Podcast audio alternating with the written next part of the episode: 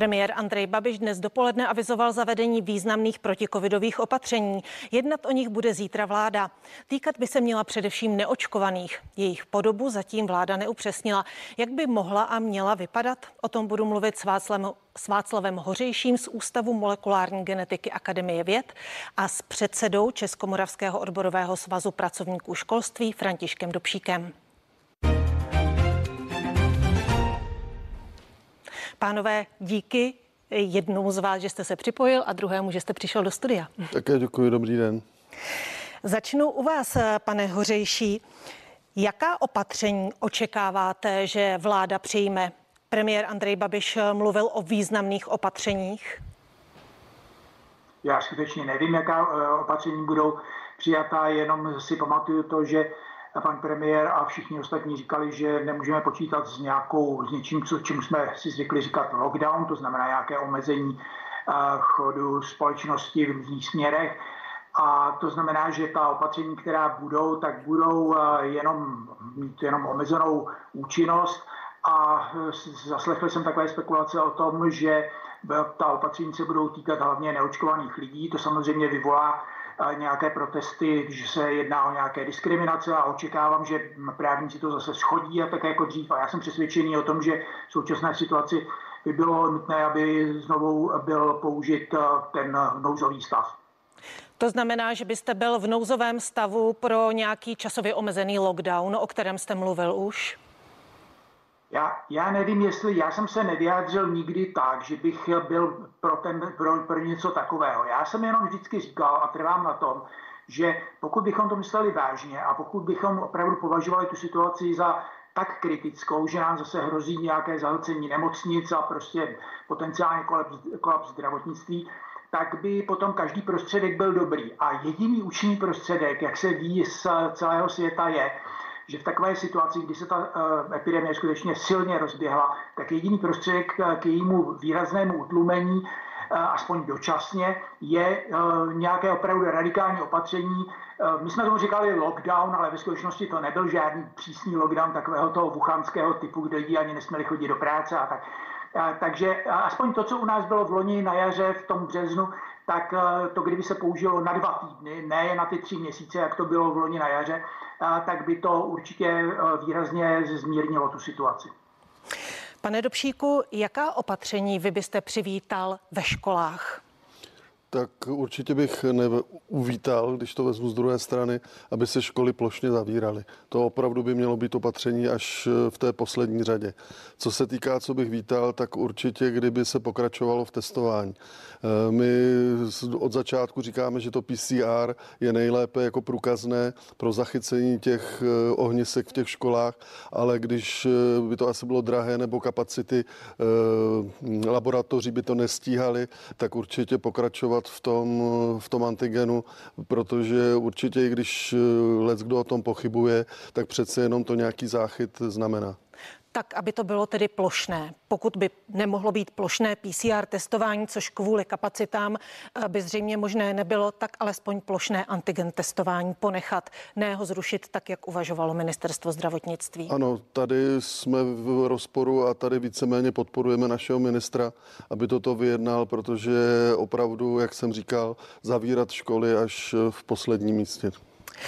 Ministerstvo zdravotnictví tento krok, který možná také přehodnotí, chtělo udělat proto, že říká, že to plošné testování antigenními testy není efektivní. Vy tedy si myslíte, že efektivní je? Tak to musí posoudit odborníci. Já jenom vím to, co nám říkají kolegové, že jak se v médiích eh, objevilo, že se s tím skončí eh, příští týden v pondělí, že je to špatně, že si nikdo nedovede představit, že opravdu by ty kapacity toho nějakých výjezdních týmů, které by jezdili po těch školách, tam, kde eh, by se to prostě vyskytlo, že by to bylo zvladatelné. Takže určitě to plošné, asi to stojí hodně peněz, ale přece jenom pro tu bezpečnou školu si myslím, že to má svůj význam. Pane Hořejší, jakým směrem by se mělo ubírat eh, testování ve školách?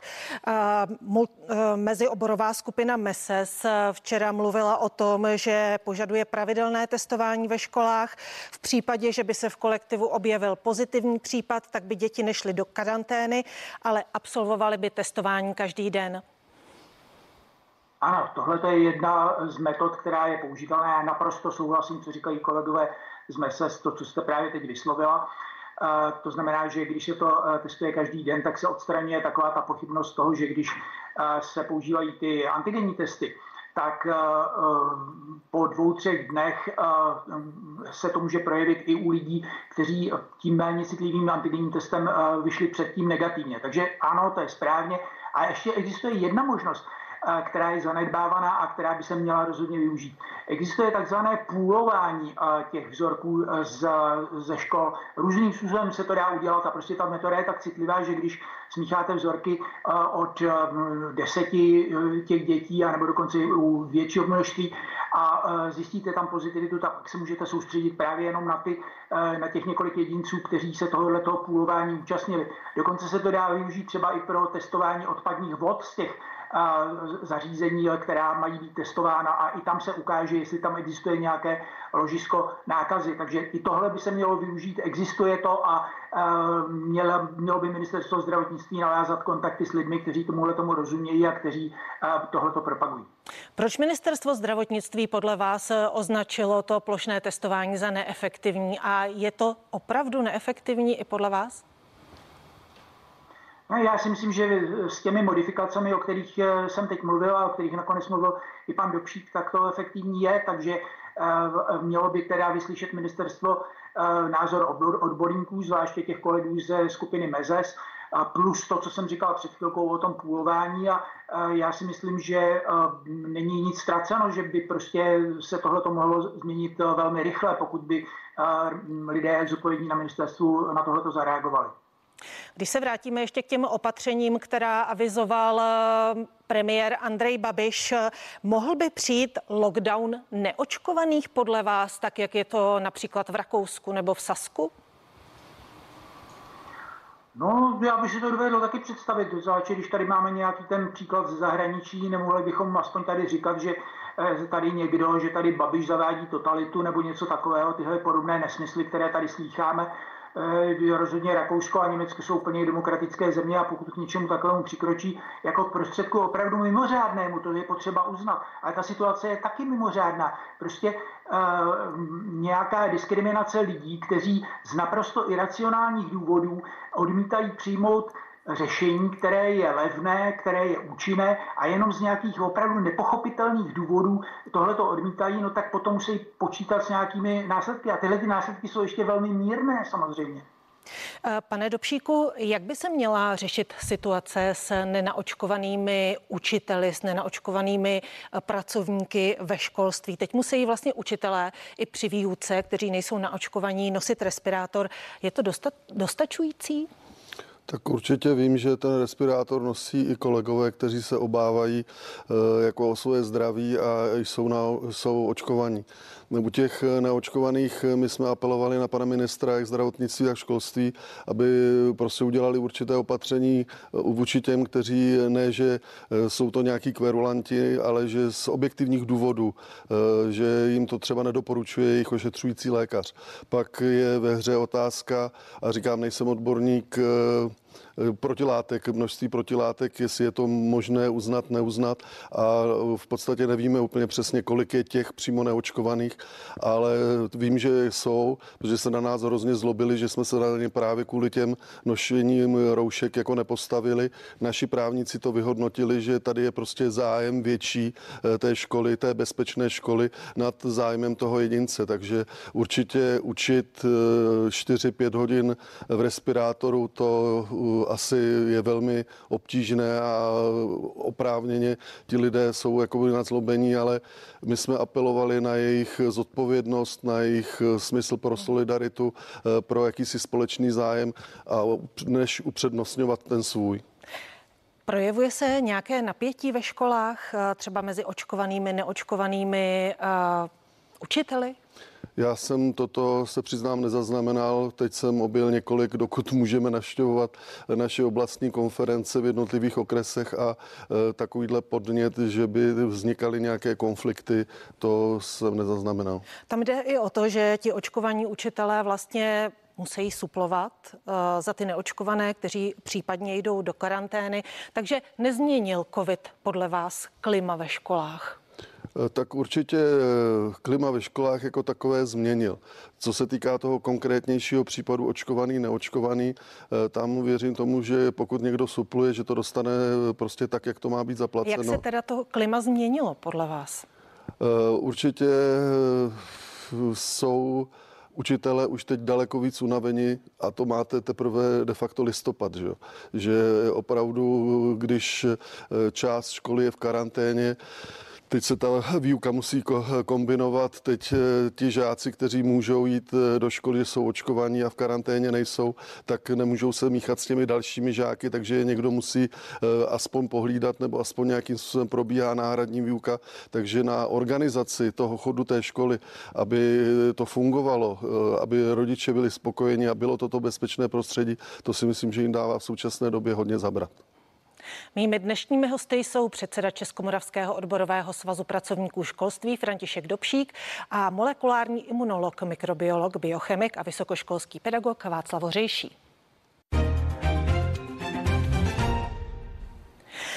Pane Hřejší, mezioborová skupina MESES včera na tiskové konferenci také doporučila vyžadovat očkování u zaměstnanců pracujících ve zdravotnictví, sociálních službách a ve vzdělávání. Byl byste pro a myslíte si, že je to u nás průchodné? No samozřejmě, že bych byl pro. Když se podíváme do zahraničí, tak třeba v Itálii je to tak, že to očkování je povinné prakticky pro všechny a je opravdu drasticky vynucováno. To znamená, ten, kdo se tomu nechce podřídit, tak, eh, je, eh, tak nemůže chodit do práce, nedostává mzdu a po určité době může být dokonce propuštěn eh, ze zaměstnání. A poněkud mírnější to je například ve Francii, kde se tohle týká jenom některých vybraných profesí, včetně učitelů. Takže, jak říkám, v mnoha zemích a pořád to přibývá, tak jak se ta situace zhoršuje, se přikračuje k opatřením, která tady spousta lidí považuje za nějaká nepřijatelná, totalitní a tak dále. A já znova říkám, že by bylo potřeba eh, zavést znova platnost nouzového stavu, ve kterém se některá taková opatření dají provést. Co tomu u nás tedy brání? Je to malá odvaha politiků? Ano, je to malá odvaha politiků a já si myslím, že současná vláda je v dobré pozici v tom, že je to vláda, která odstupuje která by si to mohla dovolit. Na druhé straně je pravda, že kdyby dneska ta vláda požádala o eh, parlament o vyhlášení nouzového stavu, tak by pravděpodobně ten souhlas nedostala eh, zase z nějakých hloupých politických důvodů, protože ta opozice, která se brzy stane teda vládní stranou, eh, si nechce rozlobit své voliče. Takže je to, myslím, těžko průchodné a já nevím, jak z téhle těžké situace ven. Prostě je to tak, že pokud většina společnosti, třeba i prostřednictvím svých volených zástupců, si myslí, že ta situace není tak zlá, že si to můžeme dovolit a že těch několik tisíc dalších mrtvých a možná nějaký kolaps zdravotnictví je menší zlo, než to, abychom někoho nutili k tomu dělat to, co nechce, no tak to potom eh, je legitimní stanovisko, s kterým já samozřejmě vůbec nesouhlasím, ale je legitimní a eh, přináší to ovšem nějaké důsledky. Pane Dobšíku, jak se vy díváte na vyžadování očkování po učitelích, když se zaměříme na váš obor? Tak eh, já mohu říct svůj soukromý názor, že my rozhodujeme kolektivně. Já jsem se nechal očkovat a doporučoval bych to, apeloval bych na všechny kolegy, aby opravdu eh, jsme spolu vytvářeli to bezpečné prostředí nejenom pro sebe, ale i pro naše žáky. Eh, vím, že je na to v našich řadách rozporuplný názor a tady, jak říkal pan Hořejší, určitě by měli ti lidé slyšet na ta doporučení nebo na ta eh, na ta rozhodnutí eh, těch odborníků, kteří, pokud to zlo je opravdu už tak velké, myšleno ten covid, nadstavit to prostě tím povinným očkováním, ale je to můj názor jako můj osobní názor. Jak předpokládáte, že by byla, jak silná reakce by podle vás na to ve školství byla, protože velká nebo část pedagogů a pracovníků ve školství naočkovaných není a není to malá část. Tak eh, my jsme hledali určitá data eh, k tomu poslednímu, kdy ještě jsme byli tou preferovanou skupinou, za což eh, si myslím, že pořád patří dík těm, kteří o tom rozhodli, že to bylo více jak 150 tisíc zaměstnanců ve školství. Je nás něco přes 300 tisíc, takže určitě ta část, většina se nechala naočkovat. Takže ti na tu menší, menšinu bych apeloval, apeloval, apeloval, prostě zvažte to, pokud tomu teda nemá ty důvody, jak jsem říkal, eh, že třeba ze zdravotních důvodů mu to lékař nedoporučuje. Pokud to bude povinně, tak eh, to opravdu musí někdo rozhodnout na základě eh, dobrozdání těch všech myslíte si, že ten odborníků. odpor by byl silný ve školství? Tak určitě se ozvou ty, kteří se budou cítit poškozeni jakoby na své osobní svobodě, na svých právech. Ti se určitě hlasitě ozvou. Je otázka, jak by se měli ozvat ti ostatní, kteří chtějí, aby ta škola byla bezpečná. Pane Hořejší, eh, má veřejnost dostatek informací, dostatek dat k tomu, aby se eh, dokázala kvalifikovaně rozhodnout o tom, jestli se nechá očkovat nebo nenechá očkovat? No prosím vás, ta situace je naprosto jednoznačná. Je to tak, že všechny uh, světové autority, Eh, světoví nejlepší odborníci, kteří zasedají v těch eh, institucích, které rozhodují o tom, jestli je nějaká vakcína eh, dobrá, jestli je bezpečná, doporučení o, o tom očkování pro tu či onu věkovou skupinu a tak dále, tak všichni tihleti odborníci, prostě naprostá drtivá většina těchto těch odborníků, vakcinologů, epidemiologů, imunologů je, je Eh, naprosto jednotná v tom eh, doporučení. No a eh, to, že zvláště média dávají prostor všelijakým takovým lidem, kterým já říkám disidenti takový, kteří s tímhle tím nesouhlasí, tak potom to vyvolává i zásluhou teda těch médií takový dojem, jako že je to tak jedna ku jedné a že ta vědecká odborná veřejnost prostě není jednotná, že to je tak, jako musíme to posoudit každý individuálně, ačkoliv nejsme vůbec odborníci nebo co.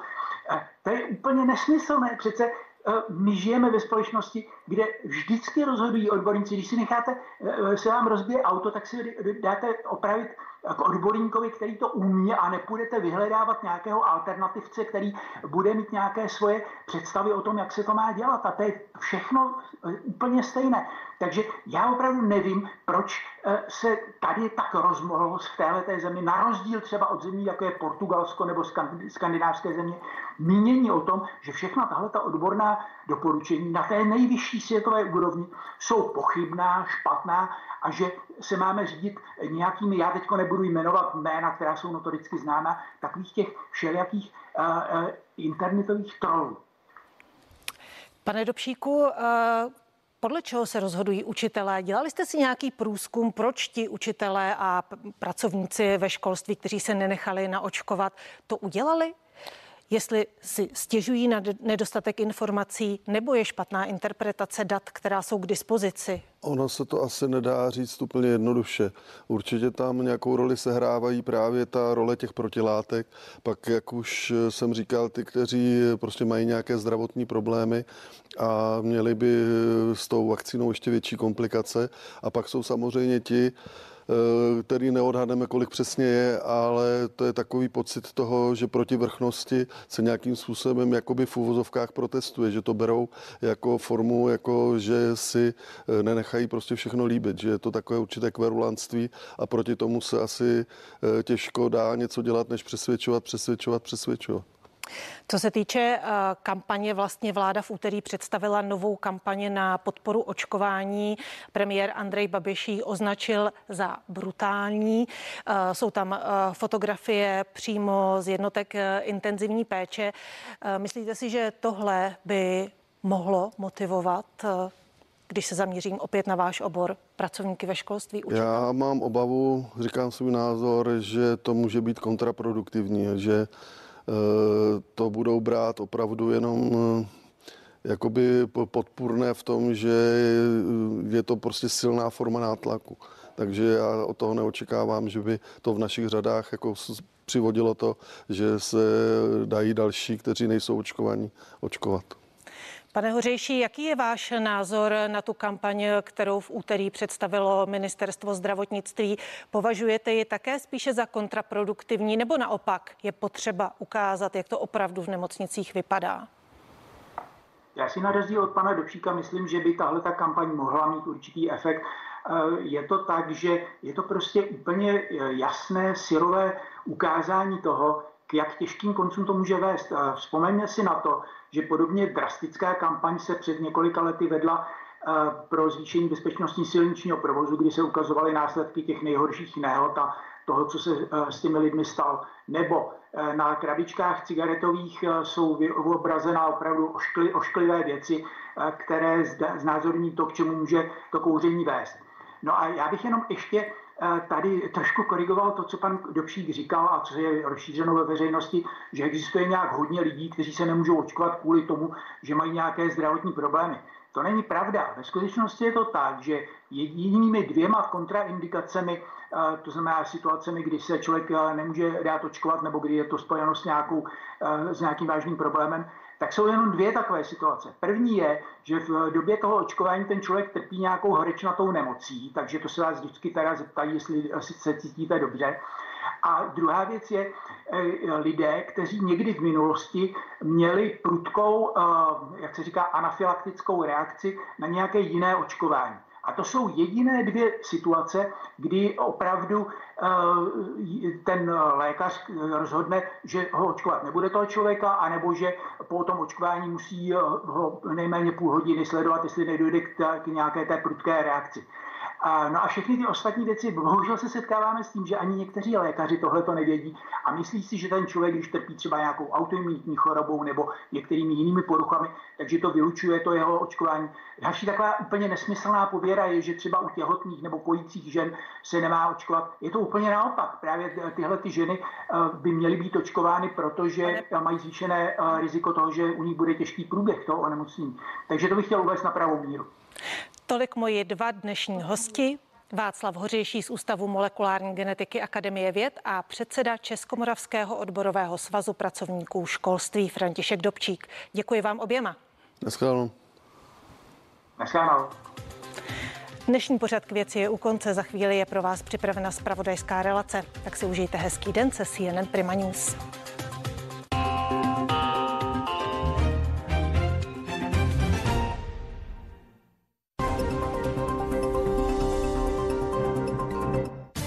Té nejmenší výzce můžeme být svědky té největší kauzy, protože to, co se děje ve vašem kraji, ve vašem městě nebo ve vaší ulici, ovlivňuje